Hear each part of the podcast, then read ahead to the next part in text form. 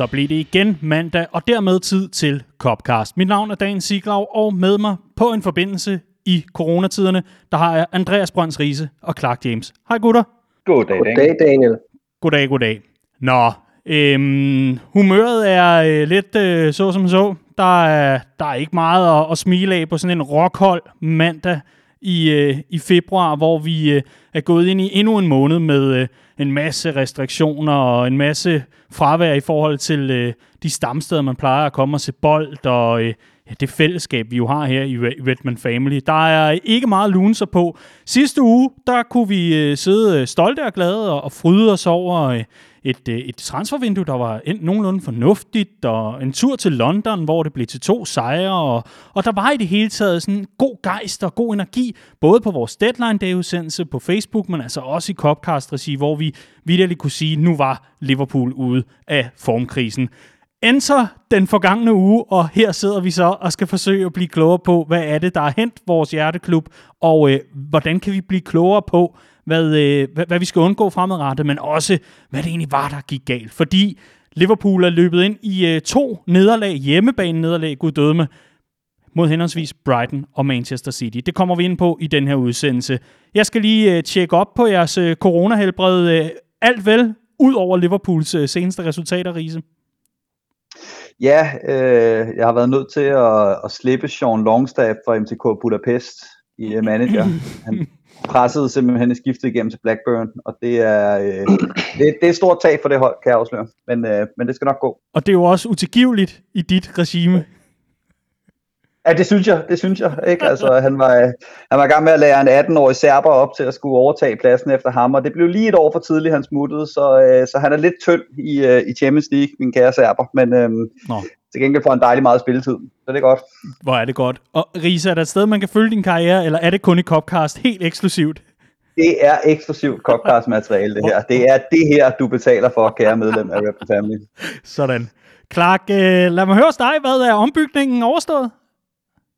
Ja, det er den sgu. Øh, endelig ved at være. Så øh, der er ikke så meget at skrive hjem om. Nu er vi tilbage i øh, restløsheden og, øh, og corona primetime. Så øh, det er, hvad det er. Nå. Jeg håber... Så det var, at vi har god fodbold at varme os på, ikke? det, det, bliver, det bliver en lang udsendelse, hvis det er humøret, men øh, lad os da prøve at få banket et eller andet op. Om ikke andet, så kommer ja, vi til at... Altså, hentyder du til, at jeg er passivt aggressiv, eller det, det ved jeg ikke? Jeg, jeg ved ikke, hvad jeg skal svare. det kan jeg godt forstå. okay, super. I den her udgave af øh, Copcast, hvor det er lidt, øh, ja, hvad kan man kalde det, galgehumor her til at lægge ud med, men øh, bare roligt, der får vi øh, smidt det smørregrin langt væk, og så dykker vi altså ned i de to opgør, Liverpool har spillet mod henholdsvis Brighton og Manchester City. Vi har selvfølgelig også øh, Bella og Birdie, og så selvfølgelig også en optakt til kampen mod Leicester. Men inden vi øh, kaster os over det, så skal vi altså lige øh, kort forbi øh, Redman Family og øh, hvad vi har øh, jamen, hvad, hvad vi har at tilbyde inde på, øh, på hjemmesiden lige for tiden, og hvad, hvad der er sket siden sidst, fordi vi er i fuld gang med at skrue op for medlemsindholdet nu, hvor det er sådan, at du ikke får frygtelig meget for øh, dine medlemskroner ude på dit øh, vante stamsted, en af, vores, øh, en af vores mange dejlige lokalafdelinger. Så vi har skruet op for medlemsindholdet, hvor vi øh, blandt andet nu har en øh, analyse ud om øh, Harvey Elliott, hvor man altså kan se nærmere på Liverpools lille diamant, som han om, omtales. Øh, der kan man øh, komme ind og blive klogere på, øh, hvorfor var det egentlig, han skulle afsted i første omgang på sit øh, lejeophold i Blackburn? Hvordan er det egentlig gået ham? Og sidst men ikke mindst, hvad er fremtidsudsigterne for ham, som det ser ud lige nu? Det er altså en analyse, du kan gå ind og læse, hvis du er medlem. Og øh, er du allerede det, jamen øh, så hop ind på øh, medlemsindhold, og så er der altså en, en lækker analyse til dig. Derudover er der også øh, mange analyser og blogs, som øh, alle kan tilgå, medlemmer eller ej. Der er henholdsvis et par øh, analyser og velkomster til øh, Osan Kabak og Ben Davis, og så er der altså også et interview med øh, den Blackburn-fan, der hedder Mathias Gadegaard, øh, ganske kyndig, ganske klog, der fortæller øh, i et interview om øh, Elliots ophold i Blackburn, og hvor man kan blive klogere på, hvad er det, han har kæmpet lidt med, men hvad er det også, han har bygget på, siden han ankom til klubben. Så altså ind på redmanfamily.dk eller i appen og øh, nyd alt det gode indhold, der ligger til dig. Vi øh, bliver ved med at skrue op for det, og vi håber også snart at kunne få skruet noget mere lyd og video øh, ind i forhold til det eksklusive materiale derinde og så skal vi også lige ganske kort forbi vores Bella Birdie-kollektion. Det er jo en øh, kollektion, som jo har taget navn blandt andet efter vores øh, faste segment her i programmet, men øh, som altså øh, også virkelig øh, går sin sejrsgang blandt mange medfans, hvor vi er glade for at se, at så mange af jer fortsat øh, synes, at det er sjovt at, at købe lige præcis den her kollektion. Fordi udover at man øh, kan, kan, nyde, kan nyde den øh, for sig selv, så at sige, at man kan blive iklædt noget pænt og rart tøj, jamen så kan man altså også være med til at støtte nogle lokale tiltag. Og der er allerede nu et tiltag, hvor vi øh, kan se, at øh, der, der kunne skulle være, være god øh, mulighed for at støtte op om det, Clark. Det, det er noget med, øh, med et elskab, eller, eller hvordan var det? Nej, men jeg, jeg vil, i stedet for, at vi, øh, at, at vi sidder og, og, og kommer med en eller anden øh, lam forklaring om, hvad, hvad vi tror det helt præcis er, så er det et lokalt initiativ, øh, hvor Peter, vores, øh, vores øh, gode ven over på Hotel Anfield i Liverpool, øh, han har sagt, øh, hey, der er altså nogle lokale, der har brug for vores hjælp nede i den lokale forening af en eller anden art. Og øh, de laver noget grafik til os, øh, og, og et diplom af en eller anden art, som vi kan smide ud øh, online, og ligesom sige, hvad er det, vi har hjulpet med for nogle af de her penge, som vi har samlet ind øh, gennem det overskud, der er på Bella Birdie kollektionen. Så inden for en uge eller to, så skulle der gerne være mere i den retning. Og der kan du, kan jeg lytte jo nå, at være med til at, øh, at spæde til festen og til kassen ved at gå ind og købe Bella Birdie-kollektionen og de varer, der er derinde. Vi har, øh, der, der kan jeg jo snyde lidt i forhold til Bella Birdie-segmentet, fordi vi fik faktisk en Bella ind fra Mathias Jensen, som, øh, som jeg tillader mig at bringe allerede nu, for det er hans Bella, der er min Bella, jeg har lige fået min første sending af forskellige trøjer af jeres Bella Birdie-kollektion. Det er af super kvalitet og mega lækkert at rende rundt i, rende rundt i undskyld, intet mindre end verdensklasse. Og med de ord, Fedt. der tror jeg vist nok, at øh, de øh, varer, de øh, et eller andet sted bare får sætte sig selv afsted. Jeg ved, at øh, Jesper han har rigtig travlt nede i Redman Family Shoppen i Bramming, som vi snart skal aflægge et besøg, Clark. Det bliver super hyggeligt. Men nok om øh, medlemsindhold og Bella Birdie-kollektion. Lad os kaste os over kampen mod Brighton. Hvis man ikke allerede led en lille smule af noget corona og vinterdepression, så gjorde kampen mod Brighton øh, i hvert fald sit for at bidrage til den glade og mundre fest. Sikke en sløv, sløv omgang, og det er altså det opgør, vi skal tale om nu. Fordi øh, gutter, der er jo frit slag, og jeg tror, vi starter med, med dig, Clark, så du kan få det passiv-aggressive øh, lagt til side, og så må vi jo se, hvad, hvad du øh, byder ind med herfra. Hvad er, hvad er der egentlig at sige om vores øh, indsats i, øh, i det her opgør mod Brighton? Og det kommer jo på bagkant af, af to flotte resultater i London, hvor vi havde slået henholdsvis Tottenham og, og West Ham, og øhm, jeg tror overskriften for mig var i hvert fald, at det var, det var sgu lidt et chok. Altså, det var en, en gedin mavepuster, ikke? Øh, jeg tror, de færreste af os havde regnet med det. Øhm, jeg var netop blevet citeret i netop dette program for at sige, at vi var ude på den anden side af denne her øh, resultatmæssige og øh, øh, formkrise. Øh, og, øh, og så laver vi det der, ikke? Øhm, og det var, det var, det var tough. Altså, specielt også måden, det skete på, ikke? Vi, øh, vi, vi møder os slet ikke op. Og, og, og tegnene var der i første halvleg til, at det ville blive sådan en dødsejler. Men på den anden side, det kunne man også have sagt om West Ham-kampen øh, weekenden forinden. Og, og der, der møder vi bare, der kender vi vores besøgelsestid og, og ligesom udnytter den der, vi, vi bruger ligesom tiden rigtigt, som vi har set Liverpool gøre, når vi faktisk er allerbedst. Det her med at køre modstanderen trætte, holde kontrollen i kampen og så slå til på det rigtige tidspunkt. Så jeg tror, jeg var en af dem, som jeg godt læste på, på Somi under Brighton-kampen i pausen, at åh oh, nej, det ligner en 0-0 eller 0-1, så tænker jeg, jeg var egentlig ganske fortrøstningsfuld. Jeg synes, det så fint nok ud, og ja, vi kunne godt skabe lidt mere. Men jeg regnede ligesom med, at nu skruede vi, eller trykkede vi ligesom på speederen. Og jeg blev jo fælt skuffet øh, i anden halvleg, hvor Liverpool bare fortsat og, og nærmest blev endnu værre. Riese, dine tanker om uh, Brighton-opgøret i forhold til, øh, der i hvert fald bliver talt om, at uh, Liverpool så trætte ud og uoplagt ud bagefter? Jamen egentlig meget, meget det samme. Jeg sad på øh, i sådan en Facebook-tråd sammen med ham, der skulle give karakterer, øh, Flemming Rasmussen, en af vores skribenter, øh, som, som sådan i pausen lige præcis skrev, det her, det stinker af, at jeg skal øh, dumpe en håndfuld i morgen, og Louis Stone kan score i, øh, på en dødbold i 88 minutter. Ikke? Øh, og hvad jeg skriver, som, som Clark også er inde på, jeg synes, det mindede første halvleg egentlig meget om West Ham, og, og, og med Liverpool-hold, der, øh, ja, der, der skulle bruge noget tid til at løbe Brighton øh, trætte i det der høje pres, som de også kom med, når det, når det lige passede. Øhm, og så blev det bare den anden halvleg, som, øh, som det gjorde. Og det der, egentlig, øh, det, der egentlig irriterede mig mest bagefter, eller gjorde mig mest bekymret, det er øh, efter den her Tottenham og West Ham kamp, der, øh, der sagde jeg, at det egentlig passede os fint nok, det der med at møde to så øh, defensive managers som, øh, som Moyes og, øh, og Mourinho. Øh, forstået på den måde, at Liverpool skulle ligesom ikke rigtig kæmpe for at komme frem og, øh, og, og stå kamperet på kanten af, af feltet, hvor mange problemer vi end har haft med at gøre det færdigt derfra.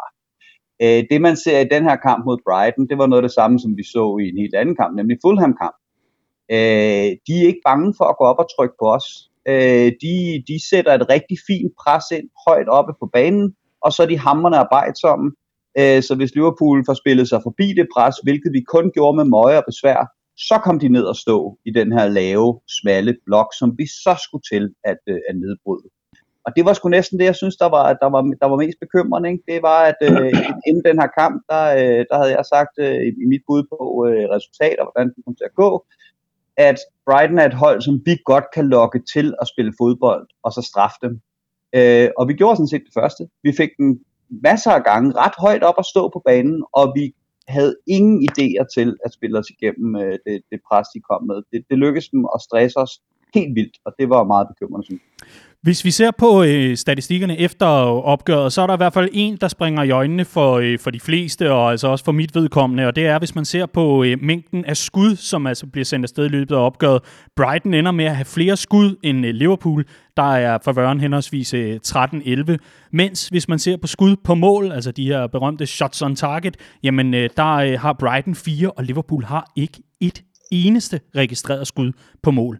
Clark, øh, nu kommer vi lige fra en uge, hvor Liverpool altså har scoret, hvis sådan lidt groft sagt, hvis man sætter ugen op på den måde, har scoret ni mål i tre kampe, altså tre, øh, tre mål per kamp, og så møder man Brighton. Man ved, at der kommer en modstander, som ligesom mange andre, jamen både i forhold til at være god til at afvise inden centralt, men altså også nu med, med et fint pres.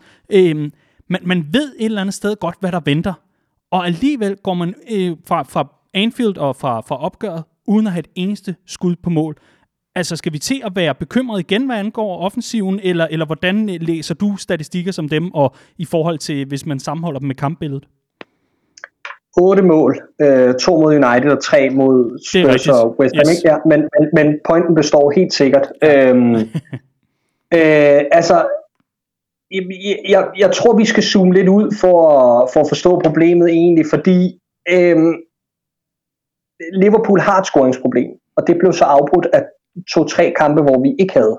Øhm, men vi har nærmest haft det, siden vi slog Southampton, eller, eller undskyld, siden vi slog Crystal Palace 7-0.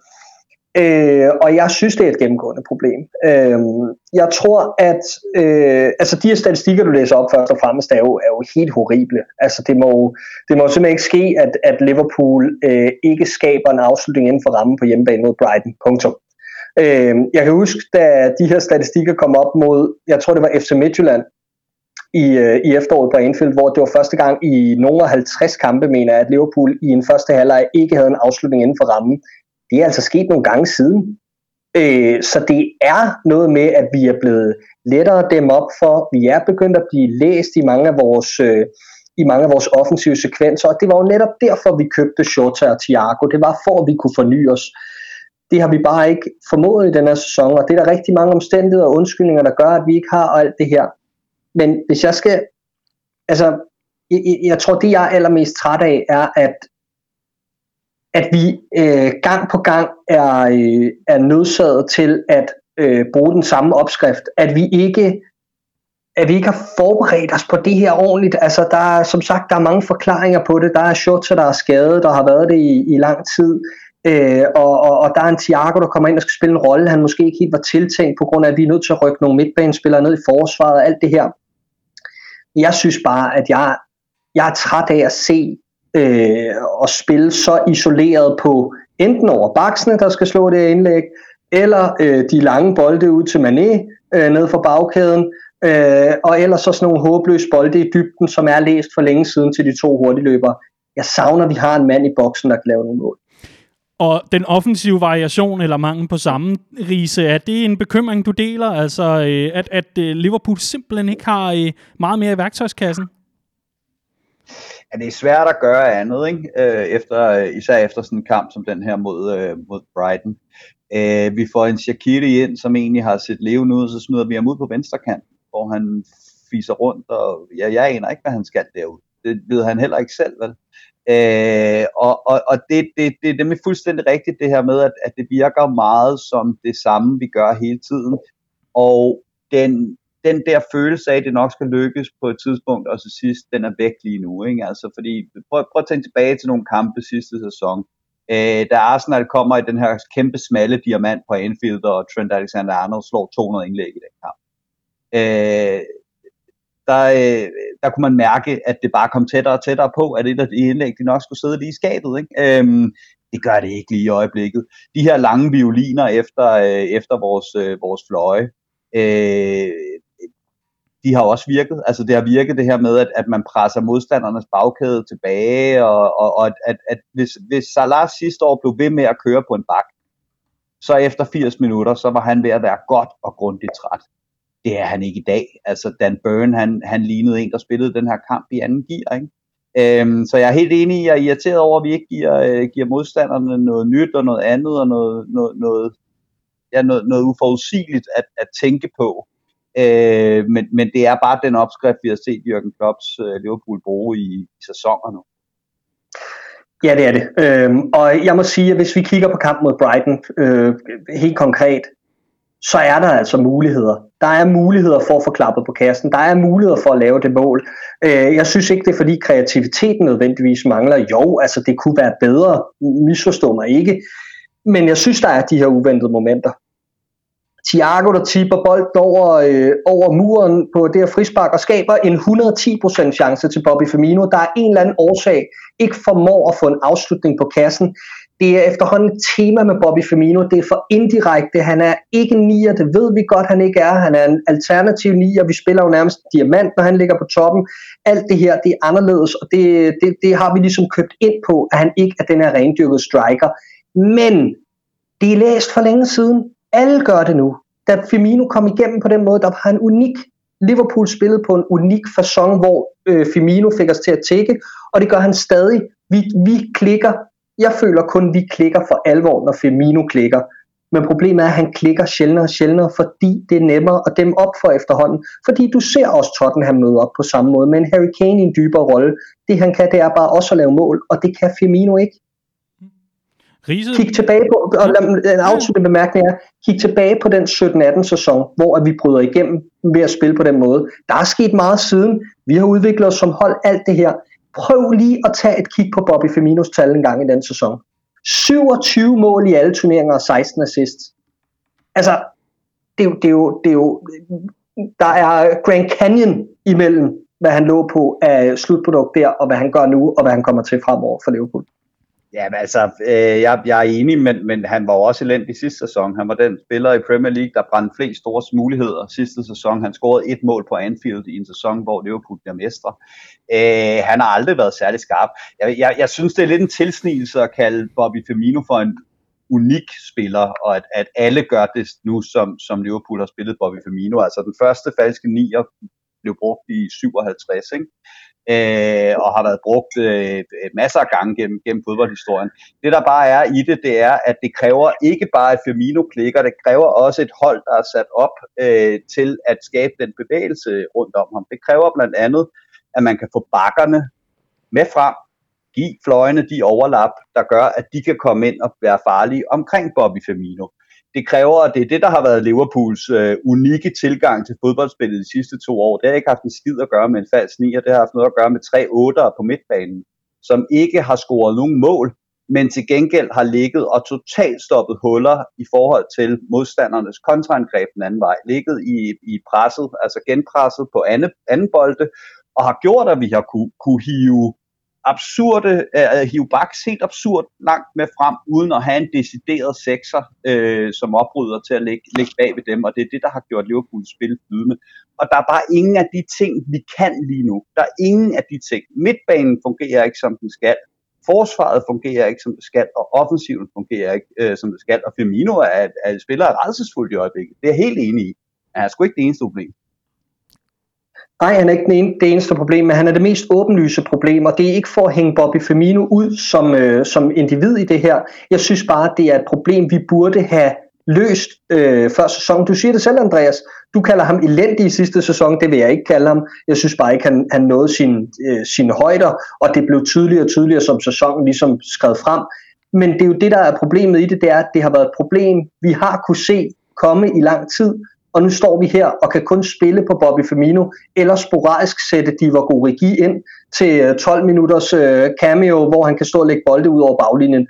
Så altså, jeg tror bare, det er den frustration, jeg har i det her, det er, at vi ikke har formået at finde en skarpretter, som kan agere øh, nier og rykke Bobby Firmino ud i en anden rolle, eller i det, i det mindste give os noget taktisk fleksibilitet. Det lider vi under nu. Det er i hvert fald øh, ret tydeligt for mig, hvis, øh, hvis jeg lige skal, skal øh, bryde ind i, øh, i debatten om Firmino, så synes jeg, at det generelt også er et meget centralt problem for, for, for Liverpool. Altså forstået på den måde, at øh, vores modstandere står jo egentlig ganske solidt inden, inden centralt, men har rigtig meget styr, øh, styr på det høje presspil ud mod vores, øh, ud mod vores kanter, ud mod vores backs, således at de får brudt opspillet ganske hurtigt, og dermed får vi ikke mulighed for at ligge og dandere den ud, ud på siden, og, og få dermed mulighed for at, at skabe øh, mulighederne inden centralt. Men, men det får man hurtigt kørt op på, og på en eller anden måde lader det lidt til, at vores, øh, hvad kan man sige, offensive tandsæt, hvis vi kan kalde det det, de skarpe tænder, de findes bare ikke inde på, på, på midten. Så dermed, så vil jeg, øh, at vores modstandere et eller andet sted få centreret spillet derinde og siger, jamen hvis I skal til noget, der minder om noget offensivt, så foregår det inde centralt. I får det ikke ude i siderne. Det er i hvert fald et, et, et, et tydeligt tegn, jeg i hvert fald har kunnet se både i januar og nu, altså også i februar i, i, en, i en uges tid også, hvor, hvor, hvor man mere og mere ser, at vores modstandere ikke er bange for at gå enormt højt op, som du selv nævner, Andreas, i forhold til, til presset på Brighton, og altså også mod Manchester City, det kommer vi ind til.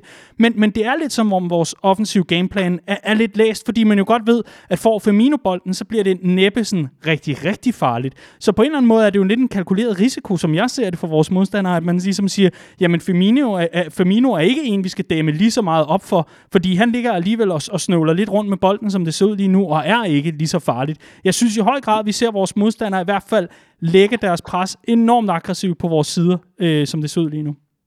Jamen, men Liverpool har været læst i tre sæsoner. Der er der ikke nogen, der er blevet overrasket over Liverpools gameplan i tre sæsoner. Så har de i hvert fald været ustyrligt ringe øh, øh taktikere. Øh, men, men når du i sidste sæson gik frem for at presse Liverpool højt, så havde vi øh, to forsvarsspillere, der kunne spille bolde ind imellem presset, så man skærer midtbanen ud af ligningen, og så bare spille den direkte op i fødderne på vores angriber. Vi havde en målmand, der kunne flække 70 meter pasninger op i brystet, hvis ikke i fødderne på Mohamed Salah. Vi har bare ingen af de ting lige nu. Mm. Clark, du, du sidder og nikker samtykkende, og øh, ja, jeg, jeg tror i ja, hvert fald... men der er, ikke, der er ikke så meget tilføje. Nej, og, og, og meget lader måske og, og, til... Og der, og der, jeg bare lige hurtigt, der, der vil jeg sige, at det her, hvor jeg øh, i den her Brighton-kamp, og det er ikke for at hænge ham ud og, og alt det her osv., men det er i hvert fald der, hvor jeg savner noget fra Thiago, ikke? fordi er der en mand, der bør kunne modtage bolden øh, med ryggen til mål, med en, til, med en, med en, øh, en modstander på ryggen, øh, der, der, der har det her lette øh, antrit på fødderne, der gør, at han kan vende nogle bolde ind over midten, så, så er det ham. Øh, og, og det er meget tydeligt, at han, han er ved at finde ud af lige nu, hvad han skal være i Liverpool stadigvæk. Ikke? Fordi Liverpool de spiller hurtigere, han skal vende sig til at spille, slippe bolden hurtigere, det er en anden dynamik. Han skal presse meget mere, hvilket han så også gør ved at uh, gå i nogle fuldstændig vanvittige taklinger, som blandt andet så, uh, så i, i, imod City. Ikke? Øh, men, men lige præcis i de her kampe, øh, der vil jeg fandme gerne have ham øh, i position til at, øh, at, at modtage bolden, øh, og så sætte spillet fra, øh, fra, fra midtbanen. Øh, han, han, han, var, han var jo ikke dårlig mod Brighton, han var bare ligegyldig. Og det er, det, det, det er fandme ærgerligt at have en, en spiller af den kaliber, der ender med bare at være ligegyldig. Jeg køber den ikke. Det gør jeg simpelthen ikke. Jeg synes, at det er så let købt, den kritik af Thiago. Øh, og jeg, jeg, jeg kigger omkring, og så tænker jeg, apropos det, jeg nævner før med, med den bold, han lægger til Firmino, det er kampafgørende. Det er det moment, vi venter på. Det er det, vi sidder og snakker om. Det er der, hvor Firmino skal sætte den ind til 1-0, og så vinder Liverpool, og så snakker en helt anden. Ergo, Thiago gør det, han skal i den kamp. Han skaber den åbenlyse mulighed, som vi kalder på, og det er det, der er forskellen på det Liverpool, vi har set før, og det Liverpool, vi gerne vil have med Thiago. Så den kan slet ikke lægges derover i min optik. Og jeg har læst kritikken flere steder. Hvad med, at nogle af de spillere, som vi har set før, øh, tag dirigentstokken, når der har været brug for det, øh, tag noget ansvar. Hvad med, at de stepper lidt op? Altså, vi får nærmest ikke noget kreativitet i øjeblikket fra vores backs. Vi får ingenting fra Gini Wijnaldum inde på den midtbane. Jeg synes, det er let købt at kigge på den nye dreng i klassen, som ikke endnu har fået mulighed for at spille med de rette folk omkring sig, og så sige, at han skal ind og redde Liverpool sæson, fordi han er en klassespiller. Jeg synes, han gør det, der er brug for, og jeg siger ikke, at han har været fantastisk, fordi det har han på ingen måde, men han gør, hvad der, øh, hvad der ligesom kan kræves af ham i den situation, vi nu engang er. Og jeg siger lige præcis, at han er stadig ved at falde til og så videre. Hele den her med, at han skal redde Liverpools sæson, det har jeg ikke sagt på noget som helst tidspunkt. Det jeg siger, det er meningen med ham, det var lige præcis at give den ekstra streng at spille på, der hed, at vi ikke bare skulle tyre den fra forsvaret direkte op i angrebet, hvilket er ekstra vigtigt lige nu, hvor vi ikke har de forsvarsspillere, der kan tyre den fra forsvaret direkte op i angrebet. Er det meget pres at lægge på ham? Er det meget ansvar at lægge på ham? Ja, det kan jeg jo love dig for, det er. Men det er, det er jo, det, du kan jo ikke bede Gini Wijnaldum om lige pludselig at være en anden spiller. Gini Wijnaldum har ramt rundt i to sæsoner nu, og så skulle lave krans på den midtbane, andet end at plukke huller, så mm. Andy Robertson kunne, kunne tage sin raids frem af banen, uden at vi blev fanget på kontra. Mm. Æ, så, så der er jo mange af de her spillere, som du kalder på nu, som, som som øh, vi, vi sætter dem jo heller ikke i scene til det, som de er gode til, øh, eller har været gode til de sidste to sæsoner, som vi spiller lige nu. Nej, og det er jo der, hvor vi er uenige, Andreas, fordi det kan du godt bede Gini Wijnaldum om, fordi han har det i sin værktøjskasse. Vi ser det jo for Holland, og når vi er nødt til at rykke andre spillere rundt, så er vi også nødt til at få nogle andre kompetencer frem i de andre spillere, som ellers ligger på de positioner. Og der er Gini Wijnaldum bare så rutineret og dygtig en spiller, og en spiller med så meget ansvar i Liverpool, så det skal han også kunne steppe op og tage et andet ansvar. Og det har han ikke gjort. Man kan, man kan ikke høre, at Clark han har købt en Thiago, øh, Thiago trøje, vel? Det har jeg ikke endnu, men det kan jeg love dig, hvor jeg gør. Åh, oh, Riese, så bliver man jo fristet til at spørge dig om, hvad for en trøje du har købt. jeg dør på den bakke.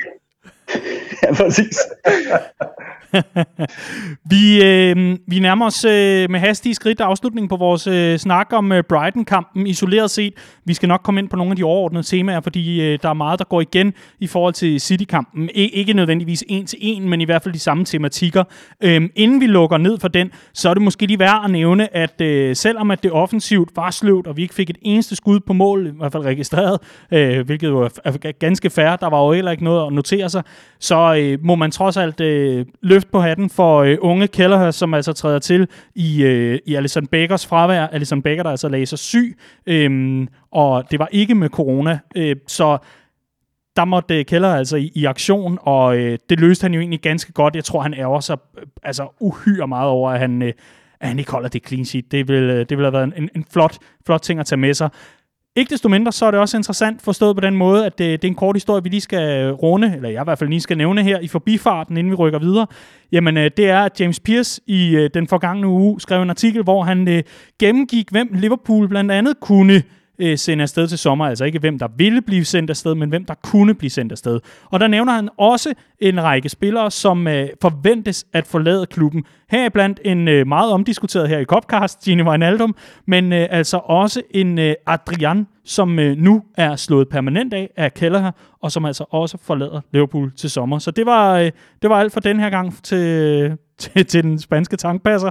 Og øh, så er det altså unge Kelleher med de mest fæsende skæg siden hvad Ben Davis, Grise?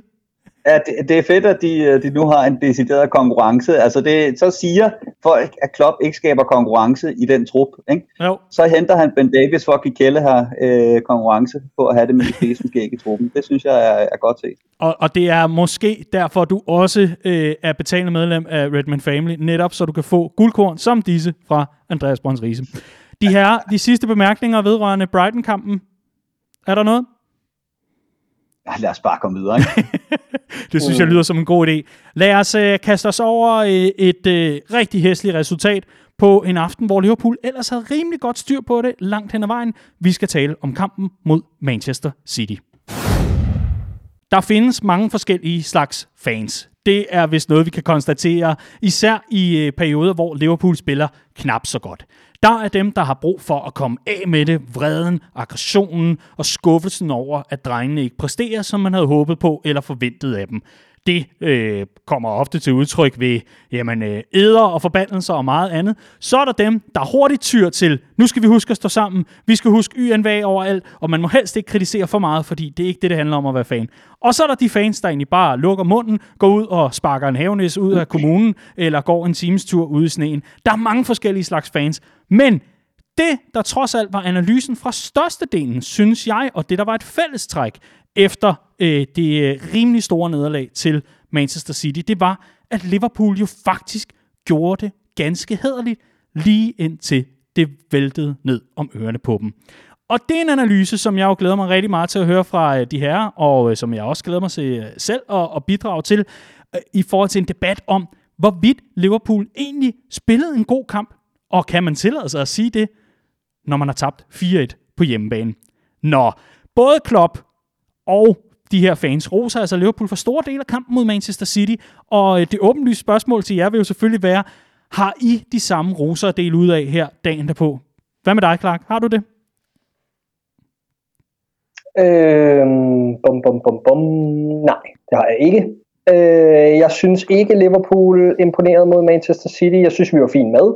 Øh, jeg synes, det var en åben kamp i ja, en times tid indtil vi laver udskiftninger ind i, så det er vel ja, 70 minutter i omkring. Øhm, jeg synes, at det er en åben kamp, og jeg synes, at den, øh, den kunne selvfølgelig bølge begge veje, men jeg synes stadig, at Manchester City var bedst. Og jeg synes også, at det lignede, at Liverpool skulle stille sig tilfreds med en uafgjort langt hen ad vejen. Øh, men det gør vi selvfølgelig ikke. Vi spiller hjemme, og du ved også, at Liverpool kan eksplodere øh, fra det ene øjeblik til det andet, især i kampe som dem her. Øh, som dem her. Øh, og, øh, og, og, og vi, har, vi var indtil i går ubesejret mod øh, de notoriske top 6 hold øh, i ni kampe i den her sæson, seks sejre. Så man havde også en tro på, at vi sagtens kunne eksplodere på et eller andet tidspunkt. Men det var ikke fordi, jeg sad og tænkte, at Liverpool spillede en rigtig god kamp, eller at der var øh, fantastiske ting at tage med fra den her kamp. Jeg synes, vi oppede os til begivenheden, men det havde jeg også forventet, at vi gjorde. Øhm, og, og, og så er der egentlig ikke så meget mere at tilføje herfra, fordi en kamp bare 90 minutter, og Liverpool taber 4-1. Mm. Riese, øhm, jeg, jeg kunne se på vores øh, videokald her, der kunne jeg i hvert fald se på skærmen, at du sad og, og nikkede samtykkende undervejs. Jeg, jeg må så lige høre dig til, hvad var det, du nikkede samtykkende til? Er, er der noget, du øh, kan erklære dig enig i i forhold til, at Liverpool øh, spillede en, en ganske hederlig øh, kamp, lige indtil at øh, det brændte sammen? Ja, jeg synes, jeg synes egentlig, at Liverpool gjorde det, gjorde det fornuftigt. Det er klart, at man kan ikke, øh, man kan ikke sidde efter at tabe 4-1 og, og være sådan rigtig tilfreds helt ned i mausen, vel? Øh, men, men især i første halvleg, der synes jeg, at, at vi ser Liverpool med noget intensitet, øh, vi ser Liverpool med, med et udtryk, som, øh, som, som kan bruges til noget. Øh, jeg synes øh, egentlig, at, at altså, kampen, er, kampen er låst og taktisk, og to hold med respekt for hinanden og alt det her og så videre. Øh, men, men jeg synes, at, at Liverpool i, i den periode spiller godt. Det der bare er, det er, det her det er også forskellen på, om man har tur i den og ikke har tur i den. Fordi vi har jo selv stået i den situation, hvor vi var det tophold, der var oppe at ride på en bølge. Og så møder man et hold, der kommer ud fra øh, flyvende ud af starthullerne, Øhm, og, og så skal man lige ned og stå og, og holde dem i armslængde og, øh, og, og føre dem trætte og så videre. Og jo længere kampen skrider frem, og, øh, og, og, og, og stillingen er uafgjort, så begynder det hold, der har tur i den, at, at, at tro på dem og få de der 50-50 ting med sig, og det hold, der er i modvind, øh, der, skal, der skal få ting til at vælte læsset, og det, det læsset væltede bare for, for Liverpool til sidst, og det her øh, øh, City-hold, der er inde i en fuldstændig guddommelig stime i øjeblikket, øhm, jamen de, de gør det tophold gør, når de er, har momentum, og det er de jo arbejdet færdigt. Og den, den, den køber jeg egentlig også. Altså, jeg, det er ikke fordi, jeg, jeg afviger meget for den, for den fortælling. Jeg tror bare, at øh, og det er så farligt at begynde at sige, øh, eller begynde at acceptere, at det egentlig var okay, det vi så i første halvleg, fordi jeg synes faktisk, City var there for the taking. Altså jeg synes, der var sprækker i den defensiv. Jeg synes, de virkede øh, en lille smule småarrogante. Den der, det der tændingsniveau, vi ofte taler om, det der med at være øh, arrogant på den rette måde, der synes jeg, den tippede lidt over. Jeg synes, at Ruben Dias lå lige præcis lige så meget på røven, som jeg havde set ham i Benfica. Der var muligheder for rent faktisk at spille chancerne større. Vi brød bolden i nogle rigtig, rigtig gyldne, eller på nogle rigtig, rigtig gyldne steder på banen, og så havde vi bare ikke den skarphed, som jeg i den grad forventer, øh, når vi spiller hjemme mod Manchester City. Det er derfor, vi har leveret de resultater, vi tidligere har mod dem, også da de var allerbedst, og da vi altså ikke var allerbedst. Så jeg tror bare ikke helt, jeg accepterer, at Liverpool spillede en så god kamp igen, for der var i hvert fald to muligheder i første halvleg. Den ene til, til Sadio Mane, øh, fantastisk lavet Trent, en af de bedste tal, jeg har set fra ham i den her sæson, øh, da han snører to mand på en berøring og smækker den ind helt perfekt i hovedet på Mane, der selvfølgelig skal ramme mål. Øh, og, og ligeledes en, en situation på midten af banen, hvor vi får brudt, og hvor Firmino bliver retvendt ned mod City-målet, og vi faktisk har en situation, hvor jeg tror, vi er 3 mod 3, og så løber han lige ind i Ruben Dias. Og, og, og igen er vi bare tilbage til den der ekstraordinære ting ved Bobby Firmino. Jeg savner det. Altså jeg savner det så meget, og beslutningstagen, der er simpelthen for mange forkerte beslutninger i Bobby Firmino i den her sæson, og det er øv, fordi lige de to sekvenser, der kunne det have sagt bum bum, og så var Liverpool foran 2-0, og så havde vi en anden fortælling. Så skulle jeg også se en Clark James i bedre humør i dag. ja, ikke desto mindre, øh, hvis, hvis vi øh, isolerer første halvleg, så er det jo faktisk en første halvleg, som Liverpool i hvert fald øh, offensivt sidder ret godt på. Øhm, der går lige en 20 minutters tid, øh, før man for alvor ser Liverpool øh, bryde igennem. Vi, vi, vi taler om, at øh, Sadio Mane har, har muligheden øh, både, både på den ene og på den anden måde, men, men, men det er først efter 20 minutter, at vi for alvor finder vores fødder, synes jeg i hvert fald i det opgør, og så begynder at, at vokse ind i opgøret. Og det, det kan man jo også aflæse tydeligt, at, at vi jo faktisk kommer frem til en masse fine muligheder, og et eller andet sted, så sidder jeg sådan lidt og ærger over, hvor ville det dog have været fedt på en eller anden måde, bare få banket, få banket den ind i første halvleg, så vi netop kunne gå til pause, og derefter eventuelt kaste os over det, vi også skal tale om, Clark, det der med at ture satse fra bænken. Der ved mm. jeg ikke øh, om... Ja? Nej, nå, men altså, inden vi kommer så langt, så er jeg helt enig med dig. Det tager os nemlig noget tid at finde rytmen. Nu, nu øh, vil jeg dø på bakken, før der hed Thiago-bakken, men, men jeg er simpelthen nødt til at sige, altså jeg nævnte det også i sidste uge i Copcast, det var min, øh, min birdie, at, at der er for meget, øh, der er for meget øh, unødig aggressivitet i hans spil. Øh, og den takling, han laver efter halvandet minut på Gündogan, altså hvad tænker han på? Hvad er det, han tænker på? Nu har han gjort det, hvad, 3, 4, 5 gange i sin korte Liverpool-karriere allerede. Altså, han ligner jo, han ligner jo øh, Alexander Jankiewicz fra, fra Southampton, som vi, som vi så forleden dag gå ind og lave det største røde kort, jeg nogensinde har set. Øh, altså det, det, det, er simpelthen det er simpelthen for meget, og problemet er, at det bryder den rytme. For det første bryder det den rytme, vi gerne vil have fra kampstart. Med at kunne gå ud og sætte os på, på spillet, komme ind i øh, de her aggressive øh, øh pres osv., og samtidig så gør det også bare noget ved vores midtbanespil resten af kampen, at Thiago skal rende og trække sig hele tiden. Og det er jo, det, det er jo noget, der smitter af på hele sådan mekanismen hele vejen rundt. Så, øh, så det var jeg i hvert fald super skuffet over. Øhm, men du har ret, efter 20 minutter kommer vi bedre med og, og, og finder noget, der minder om rytme. Øh, det er bare 20 minutter spildt i en, i en vigtig hjemmekamp. Ikke? Mm.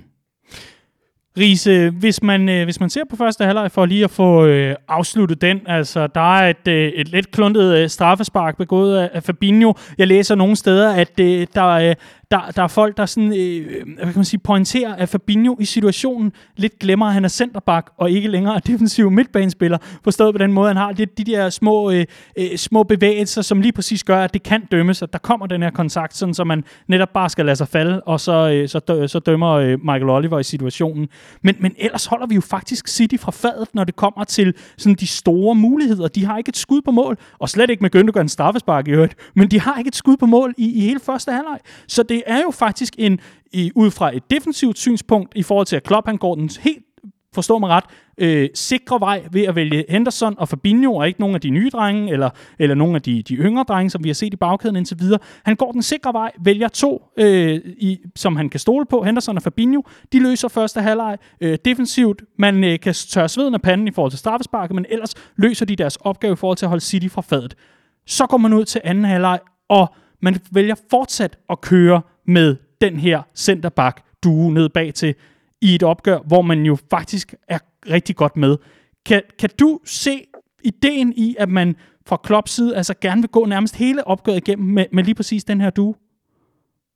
det er meget sjældent, man, man ændrer på en centerback du mm. i løbet af, af en kamp. Øh, det, der skal nærmest sådan Dejan Lovranske øh, øh, nedsmeltninger eller Wembley til, øh, eller en skade, for at man, man, øh, man, man ændrer på en, på en centerback du Men... er sat op øh, på træningsbanen hele ugen. Men, den op. Ja, ja det, og det, det forstår jeg sagtens, men, men, men mit, mit spørgsmål går også meget på, det er også meget, meget sjældent, når man ser to øh, centrale midtbanespillere være centerback-duen. Altså, det er jo i allerhøjeste grad en vanvittig sæson, og man kan jo sige fra Jürgen Klopps side, han kan gå op og jagte et resultat på, øh, på, på, på hjemmebane. Man har brug for at gå, gå for alvor gå ind i opgøret, stemple ind i mesterskabskampen, og måske få den tiltrængte energi ved at for eksempel rykke en Jordan Henderson længere frem, og så øh, på den konto måske skifte en af de midtbanespillere ud, som ikke har, har sjernet så meget i opgøret. Jo, jo, men som du lige siger, vi, vi står egentlig i en rigtig fin defensiv kamp i, i første halvleg. Der er lige nogle, nogle svipser. Det er helt rigtigt. Fabinho, han, han øh, lidt ligesom han gjorde med det straffespark, han begår mod Sheffield United, hvor at, øh, angriberen har, øh, har kanten af støvlen på feltet, øh, den der berømte var. Men det var jo også en, en klassisk, klassisk, klassisk øh, defensiv midtbane takling øh, ser bolden ude for feltet, og så siger der ellers bare sagt klap. Ikke? Øhm, så dem har han stadigvæk. Han, han er stadigvæk defensiv midtbanespiller, jeg glæder mig som et lille barn til at få ham, øh, få ham op igen. Øh, men, men altså, nu vælger Klopp den duo dernede bag til. Det kan jeg sådan set godt forstå. Jeg synes, de spiller en utrolig koncentreret første halvleg, bortset fra, fra enkelte svipser. Øh, jeg synes, en, en Trent Alexander-Arnold øh, har fuldstændig, han, er, han, han, han øh, misser den også ved straffesparket, helt sikkert. Øh, men indtil da, der har han haft, øh, haft rigtig godt held med at være en med, øh, mod en med Sterling. Øh, så, så, så på den måde er Liverpool egentlig på vej mod noget, som ser rigtig fornuftigt ud på det tidspunkt. Og da, da City brænder det straffespark, det tredje straffespark, de brænder i træk øh, mod Liverpool, øh, der sad jeg faktisk, øh, fordi jeg kan huske der, da de brænder, øh, Mares brænder øh, i, i, øh, i 18-19 sæsonen, og det virker bare, det virker bare som om, at den bold lander i den rigtige side af vægtskålen for Liverpool, og alt går bare Liverpools vej den vej, fra dag af og fire måneder øh, fremad. Så der sad jeg og håbede sådan, åh, kunne det her blive sådan et vendepunkt, øh, eller det, men så, så får vi ret hurtigt det, øh, det der mål øh, i, i, i mod os. Ikke? Og, og vi har jo siddet her, vi har jo siddet her masser af gange i, øh, i den her, øh, de sidste par måneder, og sagt, øh, nu er det så Mané, der har den her, øh, det her hovedstød, øh, som, som var den nu bare gået ind Altså tit og ofte, når man har svært ved at score målene, så er det første det sværeste at score. Så, så, så, så løsner det ligesom op, hvis man får det der mål. Og der har vi siddet masser af gange og sagt, var den der bare gået ind, så havde det været en anden kamp, vi snakkede om. Men, men det er jo ikke tilfældigt, ligesom at vi sad, vi sad hele sidste sæson og snakkede om, det ikke var tilfældigt, at Liverpool blev ved med at vinde 2-1. Øh, Liverpool hele tiden havde marginalerne med sig det er ikke tilfældigt, at man har det, og det er heller ikke tilfældigt, når man har marginalerne imod sig. Øhm, og og det, det, så, så, så ja, jeg er helt enig i, at Liverpool skulle have udnyttet en af de, øh, en af de muligheder, der var i første halvleg. Øh, det er svært at gøre, når man er ramt på selvtilliden. Øh, og når man så ikke gør det, jamen så kommer det her, øh, det her tophold med momentum bare i slutningen af kampen.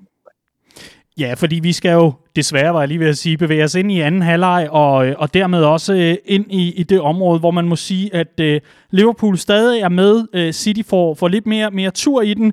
De uh, bringer sig foran efter få minutter i det 49. eller 50. minut, kommer, kommer Gündogan altså uh, frem og får... Uh, får altså eksekveret efter en sekvens, hvor øh, Trent Alexander-Arnold ser øh, noget malplaceret ud i, i situationen med, mod øh, Raheem Sterling, der altså får næsten frit løb øh, mod, mod øh, bagerste linje. Og så derfra, så jagter Liverpool den. Altså, vi er tæt på. Curtis Jones er et par omgange. Og så er det altså, at øh, Mohamed Salah bliver, øh, bliver hævet i. Og øh, han er efterhånden ved at være træt, nævner du, Clark, på din Twitter-profil. Han er træt af, at der ikke bliver dømt noget. Så den her gang, der, der kaster han sig sådan for alvor. Og det er jo noget, der bliver bemærket rundt omkring. Ja, altså der er ikke strafspark, det synes jeg simpelthen ikke.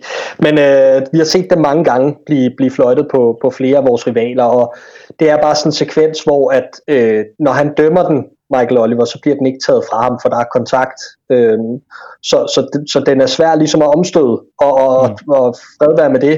Det er ikke fordi, jeg synes, det er en kæmpe katastrofe, at, at uh, Mohamed Salah får straffe, blandt andet fordi jeg er Liverpool-fan, men, uh, men, men, men, altså, men, men jeg er sgu lidt træt af at se den her tendens i, i Premier League generelt, hvis man lige skal løfte den op på sådan et niveau. Uh, jeg synes, at angriberne går for nemt til jorden, og den her situation, der er jo slet ikke nok kontakt til, at han skal falde om kul på den måde. Men igen, det handler om at spille spillet på den måde, det, reglerne ligesom er lagt frem på, og, og det handler om at drage fordel af, af, af det, man kan, og det gør Mohamed Salah i den her situation, og han får det bedste.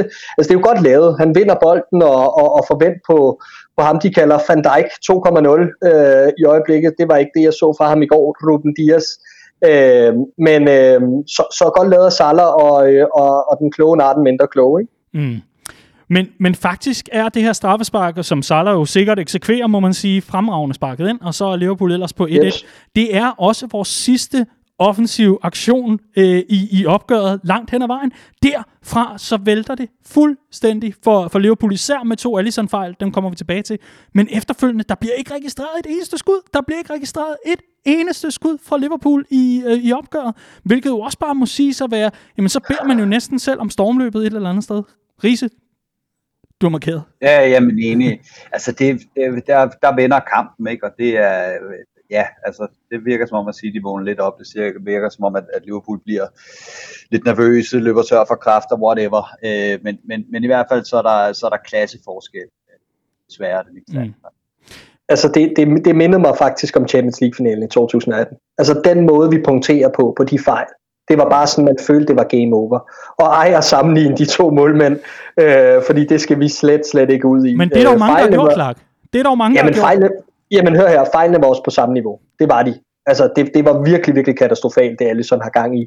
Men, men det, altså, grunden til at sige, at vi ikke skal sammenligne de to, det er fordi, at Allison Becker er stadig en af verdens bedste målmænd, og han kommer også til at rejse sig fra det her. Øh, det var Lois Karius aldrig, og det rejste han sig aldrig fra. Så altså, det er derfor, jeg, jeg vil ikke høre tale om, at nu er han ikke en af verdens bedste målmænd længere, fordi han havde en decideret off-day og alt det her. Men jeg mener bare, at det var lidt samme følelse, man sad med. Det var, at det her, det kan vi ikke rejse os fra i dag. Og det tror jeg også, spillerne bliver ramt af på banen. Det her, den her chok-effekt, der er i, at bunden går ud af Alison Becker på den måde, øh, og at det koster inden for så kort tid to så afgørende mål mod et så godt hold, som City er i øjeblikket, ubesejret 21 kampe nu, 14 sejre på stribe, alt det her, øh, så var der bare no way back. Men du har ret, det er bekymrende, øh, oven i det, vi har oplevet i forvejen, og, øh, og, og lad det være en teaser for min øh, birdie den her uge. Uh, sådan. Vi begynder at tease for, ny, øh, for, øh, for vores øh, svar i senere segmenter. Men glæder dig til, hvad jeg har at sige til optakten. Riese, øh, du nævnte på et tidspunkt i forhold til Alison Becker, da vi øh, så småt øh, begyndte at se, at det engang imellem kunne være lidt satset, det han havde gang i med fødderne, og det var bare en del af spillet. Der nævnte du, at øh, vi jo nok måtte forvente med Alison Becker som målmand i Liverpool, at i hvert fald en til to gange per, per sæson så vi de her bloopers, som er direkte til YouTube og øh, alverdens troll banter sites, hvor man øh, skal gøre, gøre nar af hinanden og så videre og så videre. Men det er da ret sindssygt, at to, de her to, som du lover per sæson, så at sige, at de kommer i samme opgør. Altså man kan sige, en, det er dumt, men to, det er vel næsten utilgiveligt. Ja, det er noget helt andet, der er snak om her, fordi dem, dem som jeg advarede imod, at vi ville komme til at se, det er dem, der opstår, når Alison Becker gerne vil have bold. Når han lidt for gerne vil have bold. Mm. Når han lidt for gerne vil afdrible en, en, øh, en angriber i pres, øh, som vi blandt andet har set mod Leicester og, og Brighton øh, i, i hans debutsæson. Det, der sker her, det er, at han ikke vil have den. Øh, og det er, øh, altså, øh, det synes jeg fandme er, er, er, er et rigtig godt tegn på, hvor langt nede vi egentlig er på, på selvtillid i øjeblikket. At fuldstændig urystelige mandebjerg øh, Addison Becker er rystet, øh, ikke vil have bolden, ikke har nogen selvtillid. Det er, det, det er skræmmende at se, synes jeg.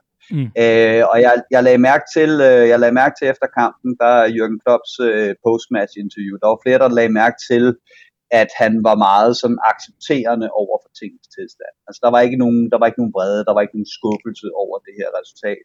Og, øh, og han sagde, at der var rigtig meget af det her Liverpool-spil, som så godt ud, og som man godt kan bruge fremadrettet. Det jeg lagde mest mærke til, han sagde, det var, um, we have to fight, yes, but we also have to play.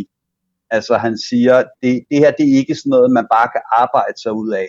Hvis Liverpool skal ud af det her, så er det på at spille sig spille fodbold ud af det her også. Ikke? Ture have bold, ture gøre de ting, som man sætter sig for at gøre, ture spille på den måde, som Liverpool nu engang gerne vil spille. Og det er jo klassisk Klopp. Altså det, når jeg siger, at Liverpool har været læst i tre år, øh, så, er det, så, så er det jo et spørgsmål om, der er ikke nogen, der har kunnet stoppe det, vi gerne vil gøre i tre år, fordi vi har været så gode til det. Og det er det, som Klopp han, han lige nu siger til sit Liverpool-hold, det er, at der er ikke nogen plan B. Plan, A, plan B det er at blive bedre til plan A. Og plan A, det er blandt andet, at vi spiller den ud bagfra, og vi bruger en af verdens bedste målmænd med fødderne, og han hedder Alisson Becker. Så han skal have bolden, og så spiller vi den ud bagfra. Men det var bare ikke en kamp, hvor at, øh, at, at Alisson virkede til at, øh, at, at, at være enig i den strategi, så at sige. Eller i hvert fald have det mentale overskud til at være øh, det, det faste holdepunkt med fødderne, som han, øh, som han plejer at være. Og så er det, vi godt kan begynde at diskutere, synes jeg, om det så stadigvæk er det rigtige at gøre i ham. Men det interessante er jo også, Riese, fordi det har jeg også bedt dig om i, øh, i det oplæg, jeg jo altid sender ud, inden vi optager, der øh, kommer ind på, hvor, hvor vil jeg gerne hen i, i vores udsendelse, sådan, så vi får dækket øh, så mange spændende øh, områder som overhovedet muligt. Og et af de områder, som jeg har sat dig på, Riese, i den forbindelse, det er, man kan isoleret set jo godt kigge på Allisons fejl, og så konkludere, at de er altafgørende, og, og og på mange måder et eller andet sted øh, fuldstændig punkterer Liverpool. Det er det, vi er, er nået frem til i analysen indtil videre. Men noget andet er jo også, Riese, at de her fejl skal jo også fremprovokeres et eller andet sted. Man kan jo godt sige, at det er øh, freak accidents, og, og man, man, man kan tale meget om øh, bloopers osv., men noget andet er, er det City, der på en eller anden måde også har en aktie i det her? Får de fremprovokeret øh, de her fejl fra Allison i forhold til deres presspil, eller, eller er det vidderligt bare kun på hans kappe? Øh, to øh, fuldstændig vanvittige fejl, som vi så bare må, må lære at acceptere. Jeg ved, ikke, jeg ved ikke, om City har lagt noget presspil an på at skulle, altså mm. at der var noget sådan særligt, de gjorde, øh, andet end at de pressede os højt, ligesom Brighton også havde succes.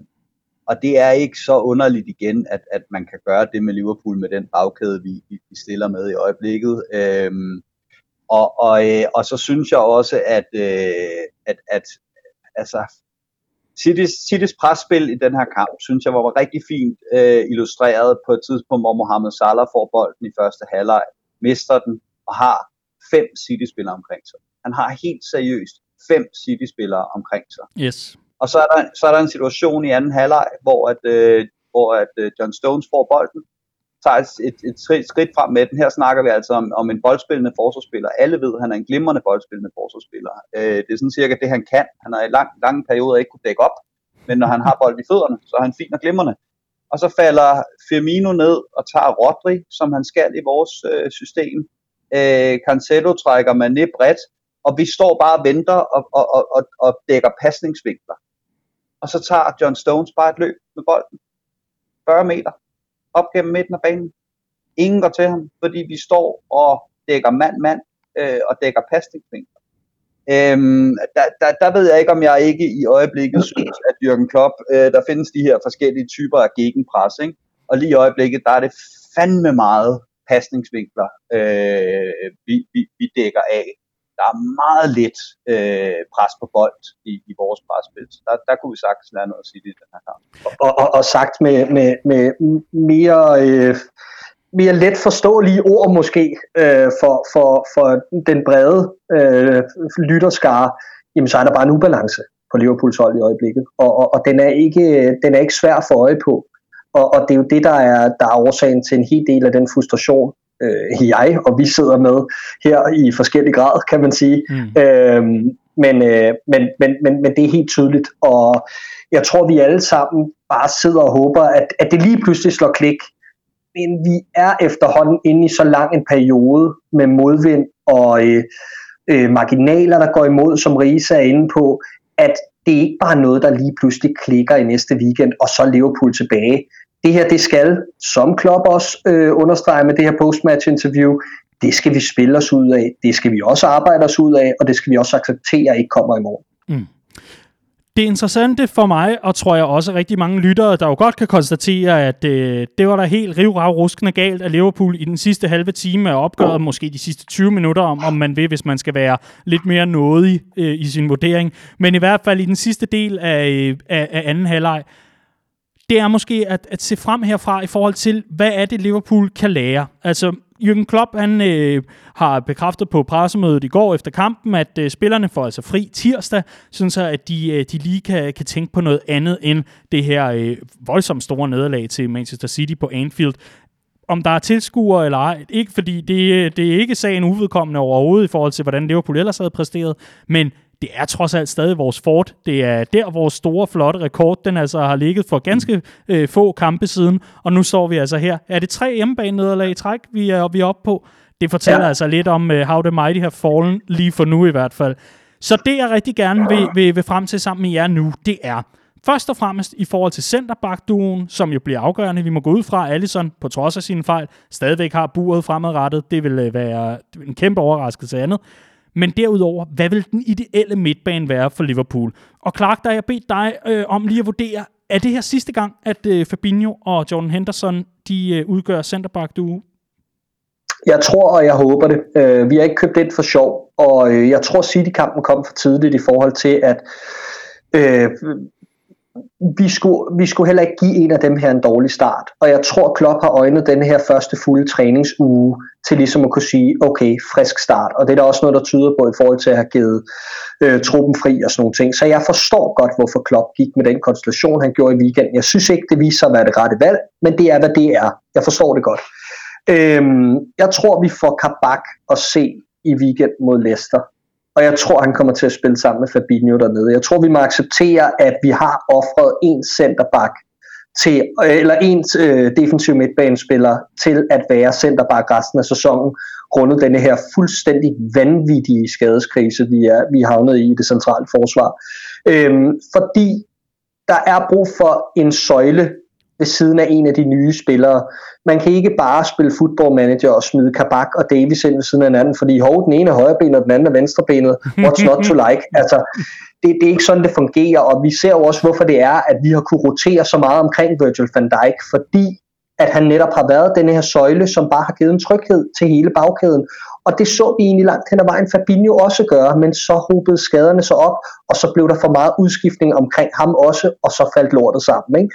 Så jeg tror, vi må acceptere, at Fabinho bliver dernede, i hvert fald i hovedparten af, den her forårssæson.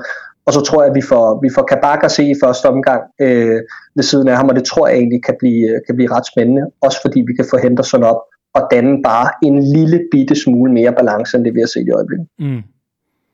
Riese, du sidder og klør dig sådan i håret. Har du noget at byde ind med, eller... Øh... Nej. Nå, nej, nej, nej, nej, nej super. ikke andet end at, ja, altså ikke andet end at netop når Klopp siger det her med, at, øh, at man skal, vi skal kæmpe os ud af den her krise, men vi skal også spille os ud af den her krise. Så er der ikke nogen, der, øh, der, der eksemplificerer det bedre end Jordan Henderson. Øh, han kæmper øh, røven ud af bukserne, og han er en super undervurderet fodboldspiller. Så øh, ham frem på midtbanen igen så hurtigt som muligt. Ja, tak. Og det fører mig jo faktisk hen til lige præcis den bold, som du også skulle gribe, Riese, eller i hvert fald få lov til at starte øh, med at løbe med.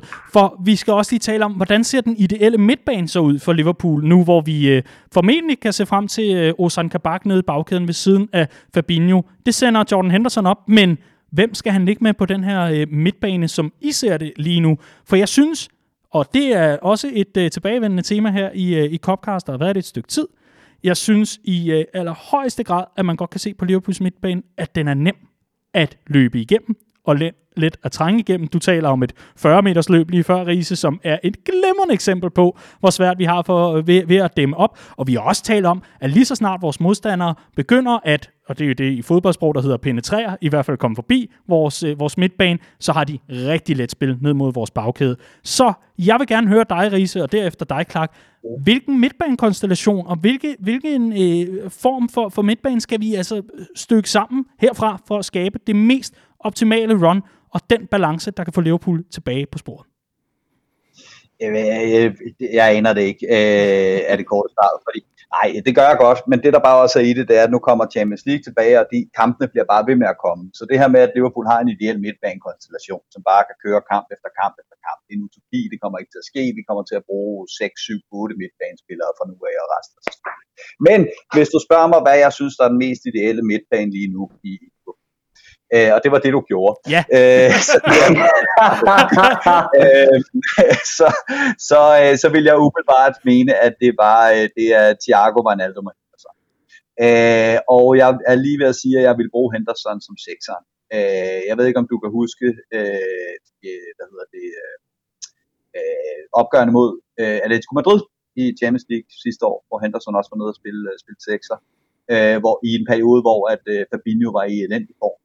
Øh, og det var sådan en revelation, altså vi sad bagefter kampen og snakkede om det her med, hvor meget tempo der kom Liverpools spil af, Henderson var nede som den her sekser.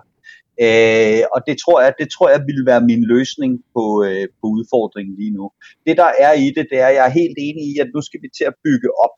Øh, igen. Og det føles, det føles meget symbolsk det her med, at alle rekorderne falder lige nu. Ikke? Altså mm. Anfield øh, er ikke et fort længere. Jürgen Klopp har lige tabt to øh, Premier League kampe i streg for første gang i tid som Liverpool manager efter 205 kampe. 205 kampe. Ikke? Og derfor så er det nærliggende, og det hører jeg også flere steder nu, folk ligesom sige, der skal genopbygges. Altså nu mm. skal vi af med, endelig af med alt det her, det, det her trupbredde, og så skal vi have noget øh, kapav på transfermarkedet til sommer, og så skal vi gøre det, som, som vi måske forsømte lidt i sommer, nemlig at få, øh, få en, en ny øh, til hver kæde, altså kvalitet ind i hver kæde, øh, når man vinder et mesterskab. Det er det, som, som Ferguson, det er det, man Mourinho altid har gjort i deres øh, tid som manager i England. Hver gang man vinder et mesterskab, så hiver man en ny spiller ind til hver kæde for at skabe. Og derfor og det har det været en meget, meget, meget, meget, meget lang omvej til at komme til Gini Wijnaldum. Fordi Gini Wijnaldum, han ser jo ikke ud til at øh, forlænge sin kontrakt. Nope. Og derfor er det nærliggende at sige, jamen er det så ikke bare nu, at vi kører ham ud, altså, og så siger øh, Curtis Jones, altså kører Henderson, Thiago Curtis Jones. Øhm, og det kan, jeg, det kan jeg godt lide, den tanke. Jeg kan godt lide den tanke. Øh, men vi ved også bare, at Klopp for eksempel med, øh, med Emma Chan, jo ligesom, da han sagde, at jeg skrider til sommer, stadig kiggede ham i øjnene og sagde, jamen har du stadig sulten til at spille den her sæson færdig? Og så, at det havde han. Så spillede han den her sæson færdig. Øh, så, så det tror jeg også. Jeg tror også, at Gini Wijnaldum er, er fast øh, fyldt på Liverpools mm. midtbane øh, resten af sæsonen. Men, men Naura, hvor ville jeg synes, det var frisk og lækkert, og jeg kunne godt tænke mig at se en midtbane med Henderson, Thiago og Phil Det vil også være rigtig frækt. Clark, vi får dit bud lige om lidt. I forhold til din øh, mesterskabsrække med Ferguson og Mourinho, der var det jo Pep Guardiola, så skabte en ny trend med bare en, en ny bak. Var, var det ikke sådan i, i, i et par sæsoner? Hold kæft, har købt mange baks på de positioner. Altså, Klar. Guardiola, Guardiola har bogstaveligt talt brugt flere penge på sit forsvar end 58 afrikanske lande. Det, det. Har brugt på deres forsvar? det er fandme sjovt. Oh, øh, jamen, ja, men mit, mit, bud på en, mit bud på en midtbane, jeg, jeg langt hen ad vejen enig med Andreas, men jeg vil netop gerne se den midtbane her med uh, Curtis Jones, og så synes jeg, at vi forståeligt nok glemmer en mand, som øh, egentlig stadig for mig er en af de mest indflydelsesrige, når han spiller, Naby Keita. Øh, problemet er bare, at vi ikke kan bygge noget op omkring ham. Øh, og, og det er jo det, der er så ærgerligt. Ikke? Det er jo det samme som at sidde og sige, at man synes, at Matiba er en fantastisk forsvarsspiller. Vi kan bare ikke rigtig stille en idealopstilling, når han aldrig er klar, øh, hvor han er inkluderet. Men jeg tror, han kommer til at spille en rolle. Jeg tror, han bliver vigtig i de enkelte kampe, hvor han kan holde sig klar i løbet af foråret, fordi han bringer noget, ingen af de andre rigtig gør. Det tætteste, vi kommer på noget af det drive, han har, det er, når Curtis Jones sætter dellerne i frigear. Øh, fordi Oxlade Chamberlain har det desværre bare ikke rigtig længere. Øh, der er faldet for meget fra hans timing og fra hans touch og fra hans øh, ja, evne til at kunne følge med simpelthen. Så øh, for mig er han øh, afskrevet også en af dem, der, øh, der kan være på vej ud til sommer, øh, skulle det rette bud komme. Øh, men jeg håber, at, øh, at vi går med en midtbane, der altså hedder, øh, når, når, når vi skal op og præstere i de helt store kampe, Henderson, Curtis Jones og, øh, og Thiago Alcantara, og så Martini Wijnaldum ligesom fylde ind, når der er, når der er brug for aflæsning. Clark James, du nævner øh, Nabi Keita, og det er jo også ret interessant i forhold til snakken om Nabi Keita øh, og hans øh, genkomst til Liverpool-truppen som øh, nogenlunde frisk og øh, fit for fight, det er jo, at han har gennemgået en, øh, en lidt speciel øh, omgang øh, genoptræning, hvor der virkelig er blevet bygget på, hvis man, øh, hvis man altså læser nogle af de artikler, der kommer fra James Pierce og andre gode korrespondenter i og omkring Liverpool, så er det altså, at man fra klubbens side har valgt at sige, nu går det simpelthen ikke længere, at det er start, stop, start, stop, start, stop med dig mm. konstant. Så nu har man bygget øh, mere på i forhold til noget fysik, og der er en masse ting, som vi ikke ved ned i øh, detaljerne, men som jo måske kan betyde, at man kan sætte sin lid til ham. Hvem ved? Jeg tror bare her for Copcast-studiet, der øh, taler jeg vist på alles vegne. Øh, vi glæder os til at se det, men indtil da så tør vi ikke håbe på noget. Jamen altså, havde det været første gang, jeg havde hørt den her historie, så var jeg hoppet i med begge ben. Jeg elsker Naby Keita. Jeg elsker det, han kunne være blevet til, eller det, han har potentiale til at blive til, hvis han kan lægge skaderne af sig. Men historien gik på det samme for snart halvandet år siden i The Athletic, mm. hvor de også snakkede om, at man havde givet ham en uge eller to ekstra, fordi nu skulle der bygges muskler op. Og det gik faktisk rigtig godt, og der var analyser af i de første 3-4 kampe, hvordan han brugte sin muskulatur anderledes i sin acceleration, og det ene og det andet og det tredje men øh, han blev skadet igen. Og øh, here we are, ikke? Så øh, ja.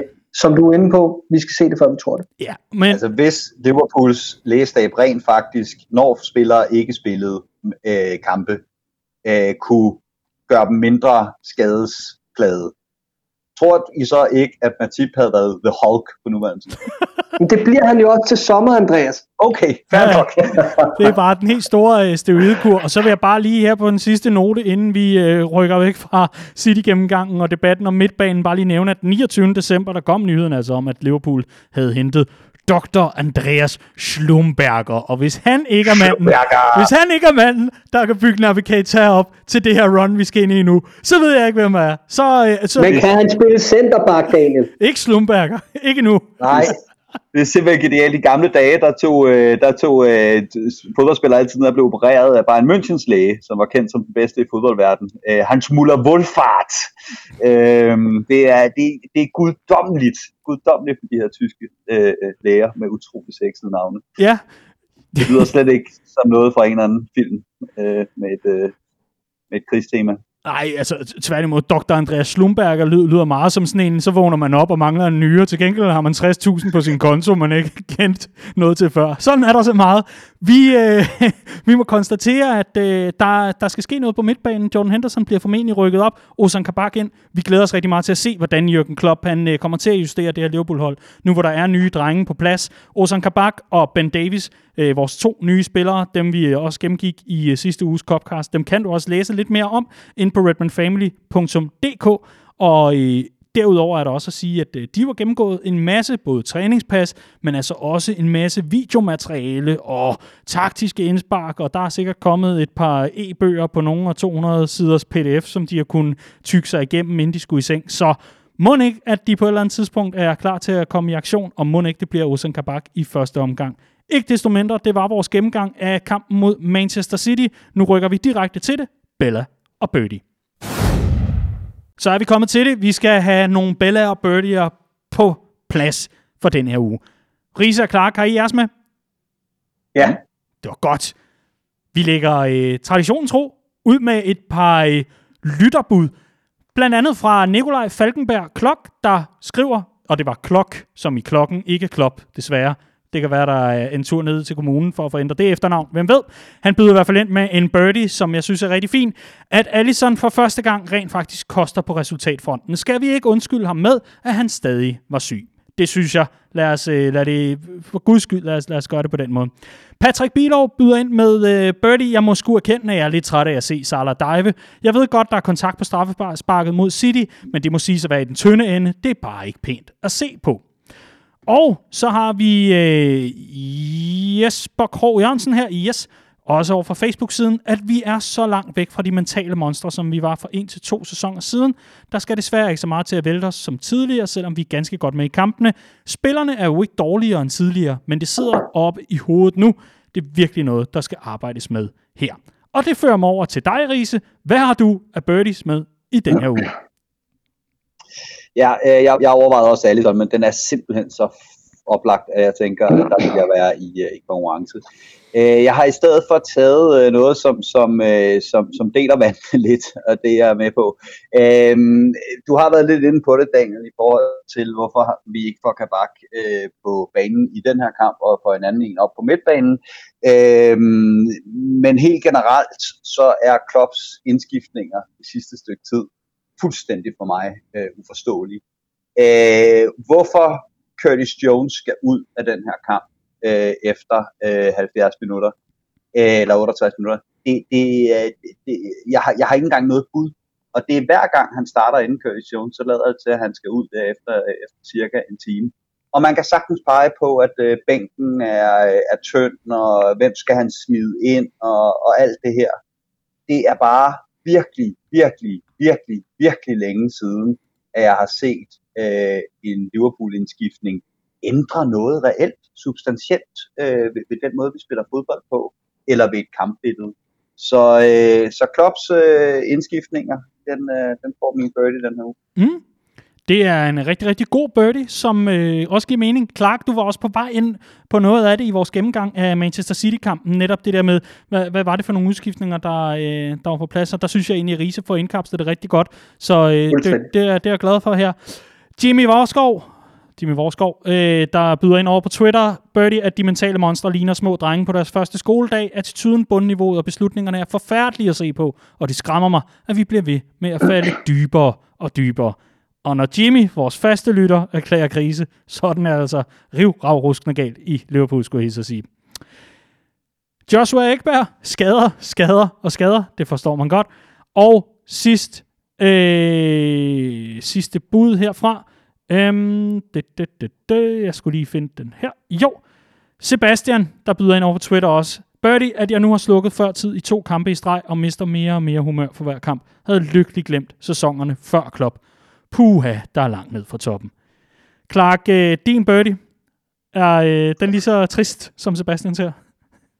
Øh, det er nok øjnene, der ser, okay. så at sige. Øh, nej, øh, jeg vil sige, at min læner sig lidt op af Jimmys, øh, fordi øh, jeg synes, at der er noget med mentaliteten på det her hold, som er bekymrende. Jeg synes, at vi formår ikke at lægge et afgørende pres i kampene, du har ikke indtrykket af, at Riese var også lidt inde på det i forhold til det her med, når vi bliver ved at bruge den samme gameplan, så har vi ikke rigtig troen på, hverken som fans eller lader heller til, at spillerne har det, troen på, at det lykkes på et tidspunkt.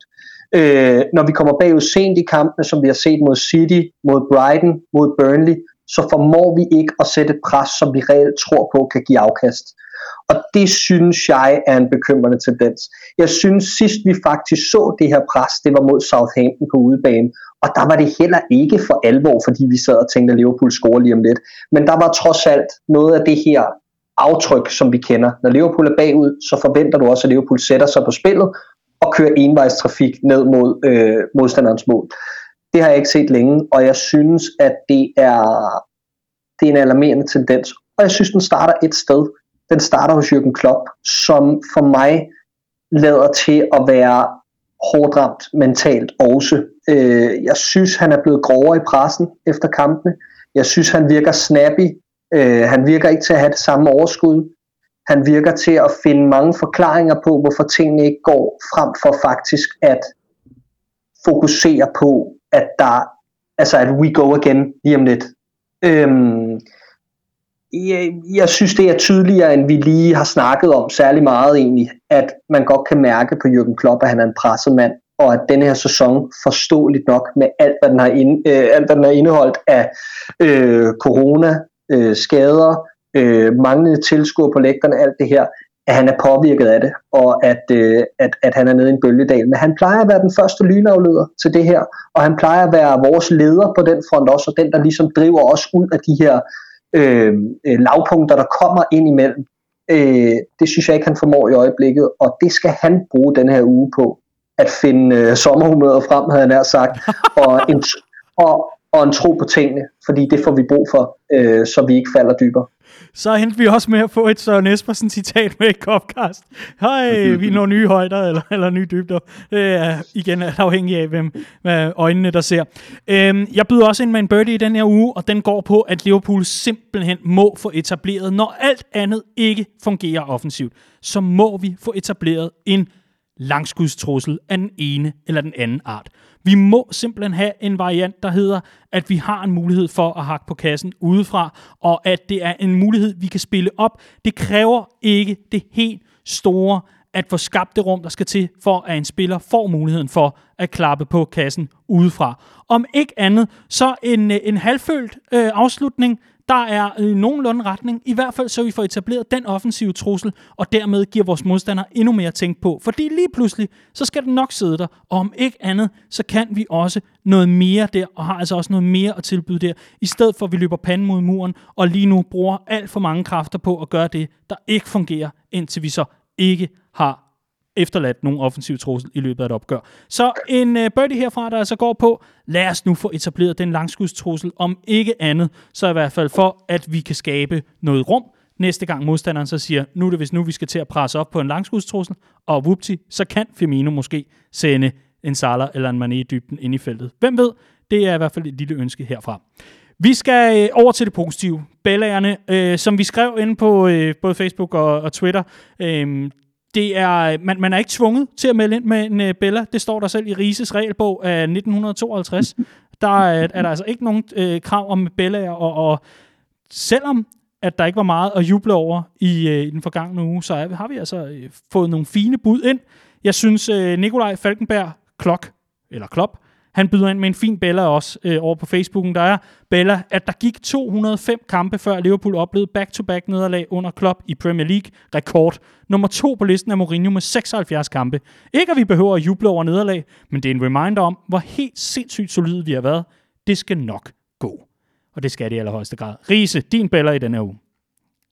Ja, jeg overvejede at tage den første time mod City og sige, der er noget at bygge videre på. Altså, jeg, jeg, er ikke, jeg er slet ikke der, hvor jeg er klar til at vinke farvel til top 4, eller at hele holdet skal sætte videre, og skal fyres.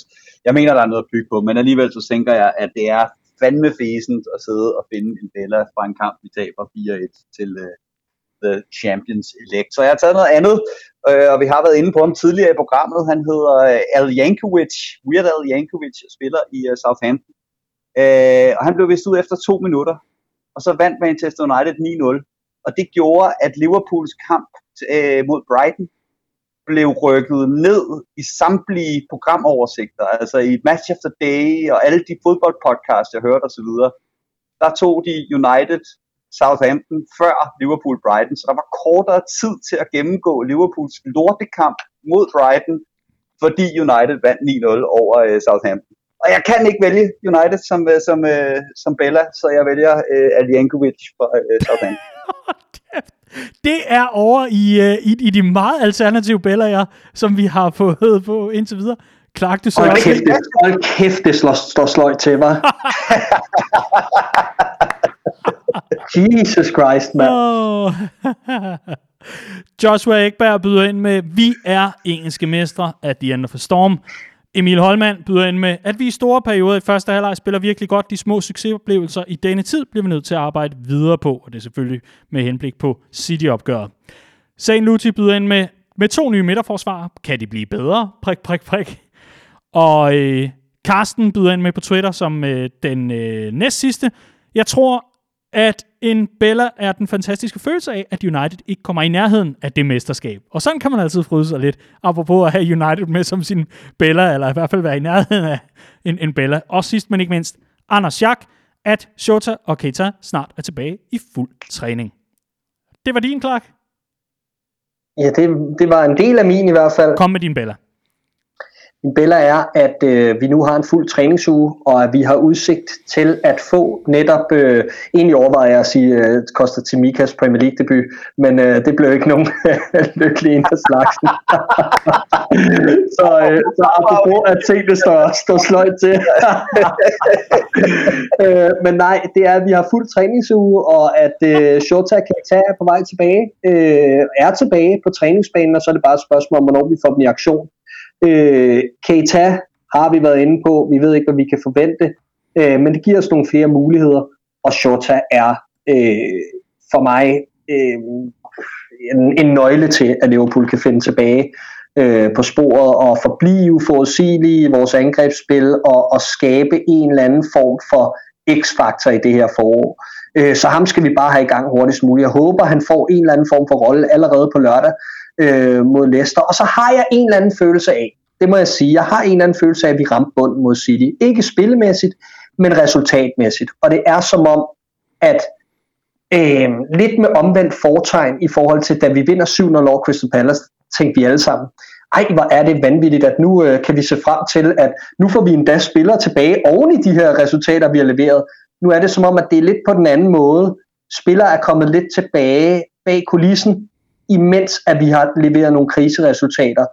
Og nu tror jeg med denne her træningsuge oveni, og de spillemæssige, den spillemæssige fremgang, vi trods alt så øh, mod City, de nye signings for flere minutter på træningsbanen osv., så, så tror jeg egentlig, vi er klar til at angribe øh, de sidste 15 kampe i Premier League, og et øh, Champions League run, hvor vi selvfølgelig løfter øh, den syvende Champions League pokal i Istanbul.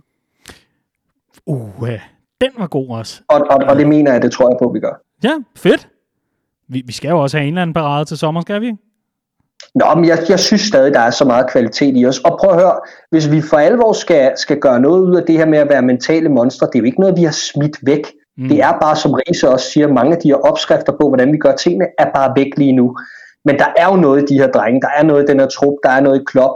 Nu er der en mulighed for faktisk at trykke på genstartknappen, og, og, øh, og ja, uden forventninger kan man sige, fordi mange afskriver Liverpool nu, og det er jo også sådan, vi er bedst. Historisk set, altid under klop, alt det her, det er ved at komme fra baghjul, og det må man sige, vi gør efter 1-4 mod City, hvor, øh, hvor mesterskabet ligesom blev sparket til den blå del af Manchester. Ja, og hvor ja, ham altså... der snotskovlen over på Sky Sport, så travlt med at kalde os bad champions. Nok om ham.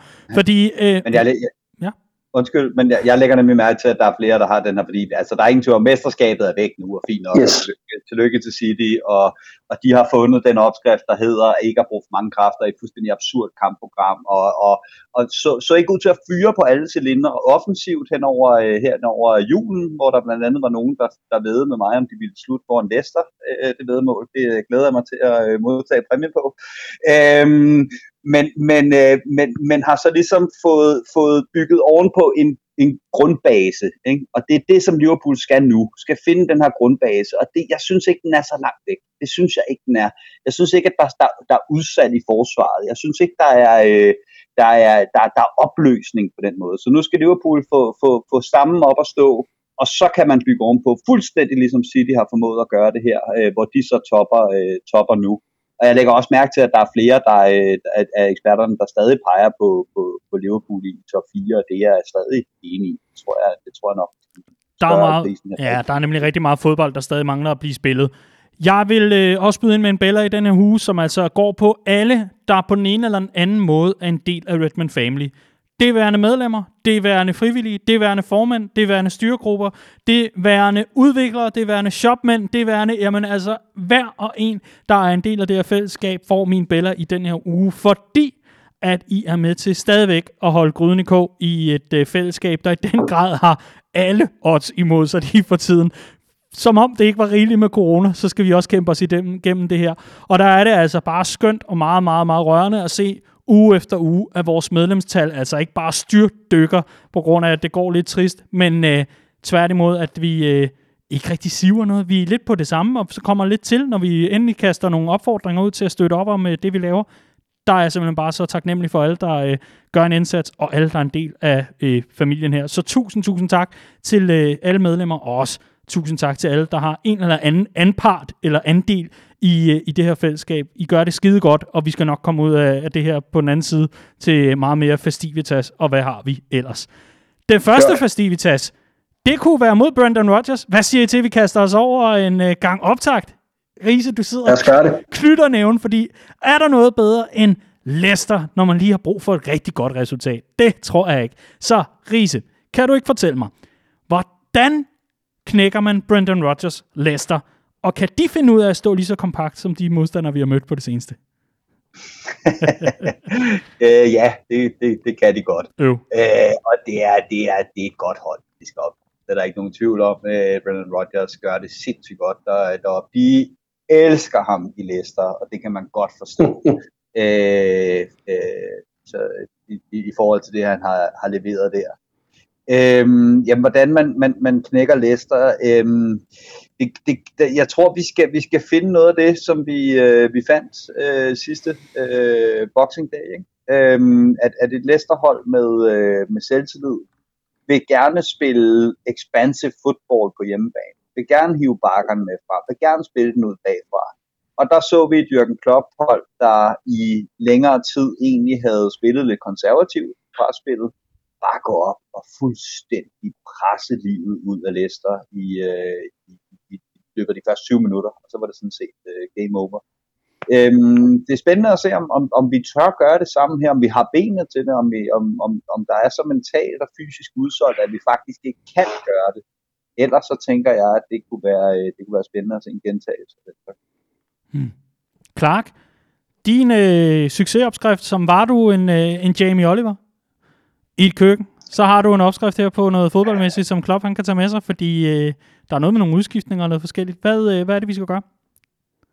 Jamen altså, meget, meget det samme som, som Riese siger. Jeg, jeg, øh, jeg bemærker også, at det er en spiller, der ofte fungerer rigtig godt mod Leicester, øh, og er lidt en torn i øjet på det her Leicester-system, er Naby Keita. Han spiller næsten altid mod Leicester, øh, så jeg håber faktisk, at vi når for ham klar øh, til det her opgør, både fordi vi har brug for, øh, for den friskhed, der er i, at, øh, at, at, at der sker noget andet, end det vi har set øh, på det sidste, og så ligeledes, at vi får øh, en, en centerback ind, øh, en rigtig centerback, ikke en centerback i forklædning, men en rigtig centerback i, øh, i Ozan øh, Kabak, øh, og så dermed kan rykke Jordan Henderson frem. Øh, så har vi egentlig, øh, så har vi egentlig svaret på det, tror jeg.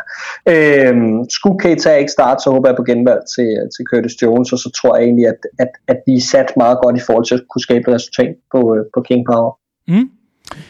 I, øh, i, forhold til, øh, I forhold til det her run, der skal etableres, øh, for at sikre top 4. Jürgen Klopp gør jo altid rigtig meget ud af at nævne, at øh, vi tager én kamp af gangen, og det er altid hans fokus. Han har ikke travlt med at fokusere langt ud i tiden. Og, og jeg, jeg er jo egentlig med på at ville tro ham langt hen ad vejen, men jeg kan ikke lade være med at spekulere lidt i, om han ikke også sidder sammen med sin trænerstab og siger, godt, nu skal vi have stablet noget på benene, vi skal have sikret en top 4, samtidig med, at vi har det sjovt ude i Europa. Og Riese, til det, der, der er det åbenlyse spørgsmål selvfølgelig, hvordan får man startet et godt run? For det er jo det, vi har brug for nu. Kampprogrammet er ikke lige så... Øh, redsomt, som det har været i, i, i et stykke tid nu, med, med, med lidt for mange af, af de der sådan lidt for hårde øh, kampe, lidt, lidt, lidt for ofte osv. Nu er der muligheden og grobunden for med nogle spillere tilbage at skabe noget. Hvordan kickstarter man det mod Leicester? Det tror jeg ikke, man gør, øh, er det korte okay. svar. Altså, jeg tror, jeg tror faktisk, der er, noget, der, der er noget helt grundlæggende rigtigt, det som Klopp siger i sit postman-interview mod City at det her det er en krise, som man skal kæmpe, og man skal spille sig ud af. Og vi har set det masser af gange med, med det her Jürgen Klopp, øh, Liverpool, hvor vi har ventet på en reaktion. Vi har siddet der og sagt, nu skal der komme en reaktion.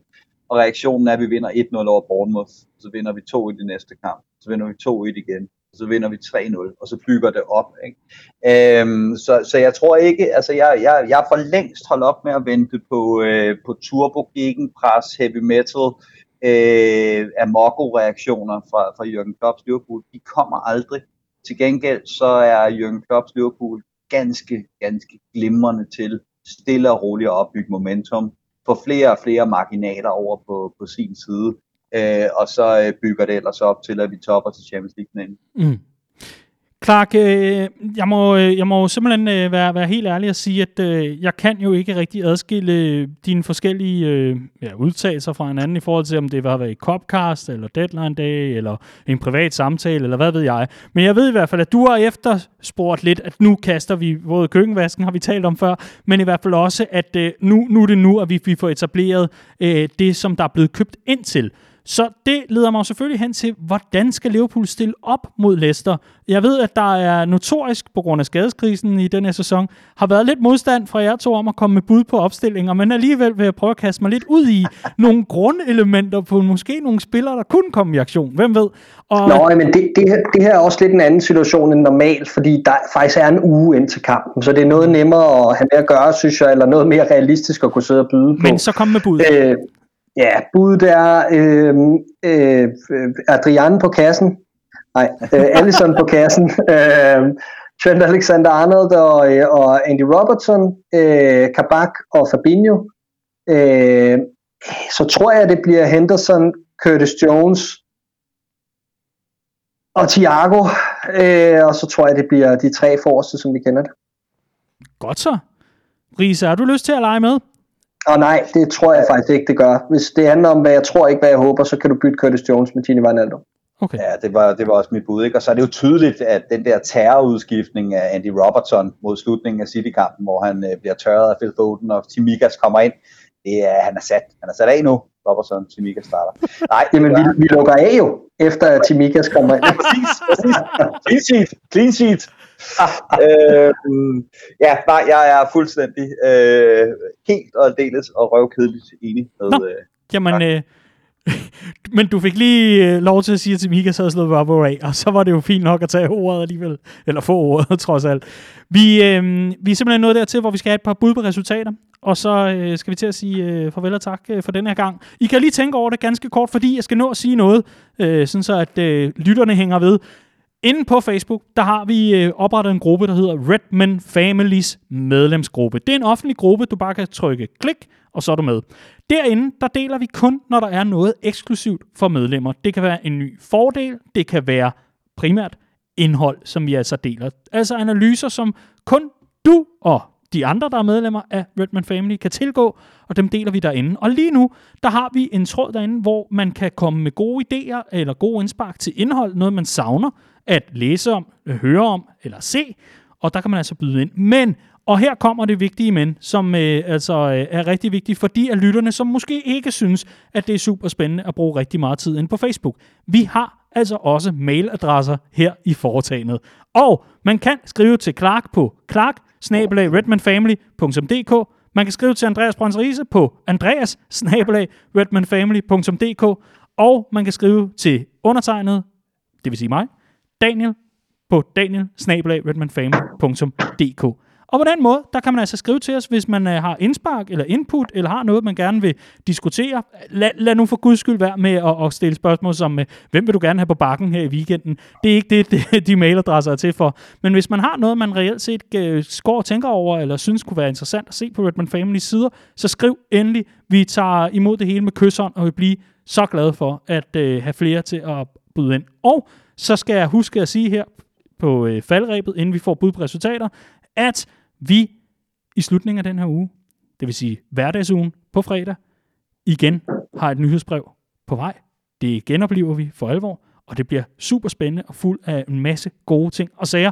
Så hold øje med din øh, indbakke, og hvis du ikke allerede har signet op, så klik ind på redmanfamily.dk og sign op til vores nyhedsbrev. Og nu skal vi have et par bud på resultater, så vi øh, kan sige øh, tak for nu og øh, glædelig fyreaften. Andreas Brøns Riese, hvad ender Liverpools kamp mod Leicester?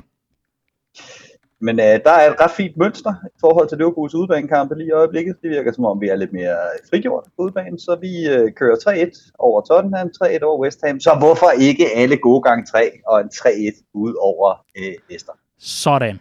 Det vil jeg se frem til. Clark, hvad er dit bud? Jeg siger 1-2.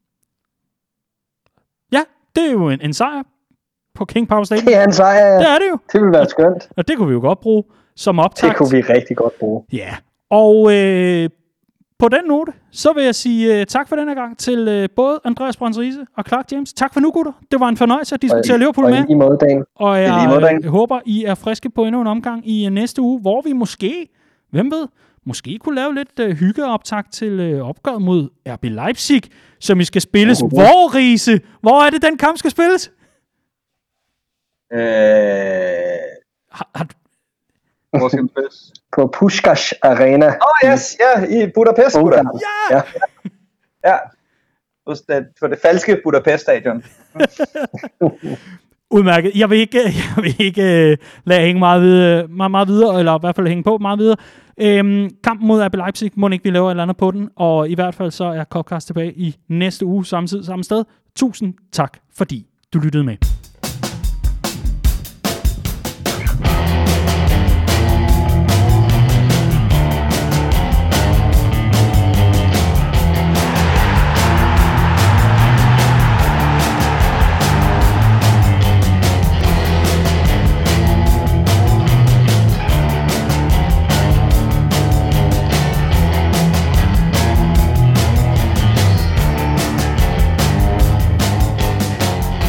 Boom.